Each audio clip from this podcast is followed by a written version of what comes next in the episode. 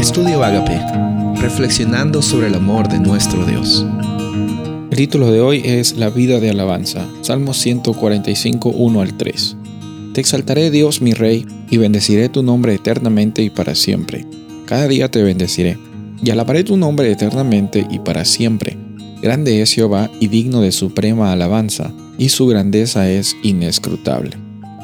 Alabar a Dios es, como dijimos el día anterior, no algo que eh, estamos tratando de hacer para eh, apaciguar a un Dios enojado. No, a comparación de las religiones del Antiguo Testamento, de, esa área del cercano oriente, eh, que los, los, devotos tenían que sacrificar para que la ira del Dios no, no se vierta sobre ese pueblo, Dios estaba buscando sacrificio como un medio por el cual la gente iba a ver que en un futuro iba a haber provisión para sus pecados, que en un futuro iba a haber también eh, la solución para el problema del pecado y también el, plan de salvación.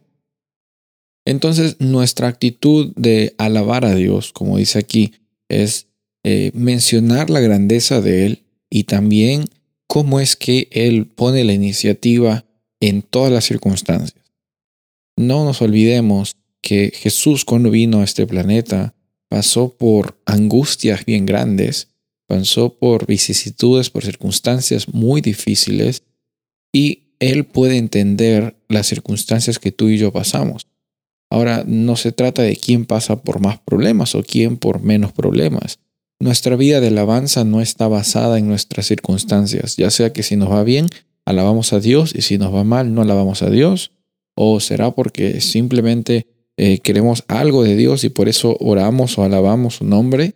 No, aquí vemos que David está en cada momento, dice, eh, eternamente y para siempre voy a estar alabando, voy a estar conversando. Tú eres grande y eres digno de suprema alabanza. El mejor antídoto para la preocupación es la adoración. Parece un poco eh, difícil de asimilar, pero la adoración es el mejor antídoto para la preocupación. Y si hoy día tú estás viviendo con ansiedad, con incertidumbre, alaba a Dios, canta, eh, escucha alguna alabanza que, sea inspiradora o, o, tú mismo lee la Biblia, lee los salmos, cómo es que David en circunstancias difíciles clamaba el nombre de Dios, también sabía que él iba a estar con él y Tú y yo también podemos ser más que vencedores en las circunstancias de nuestras vidas.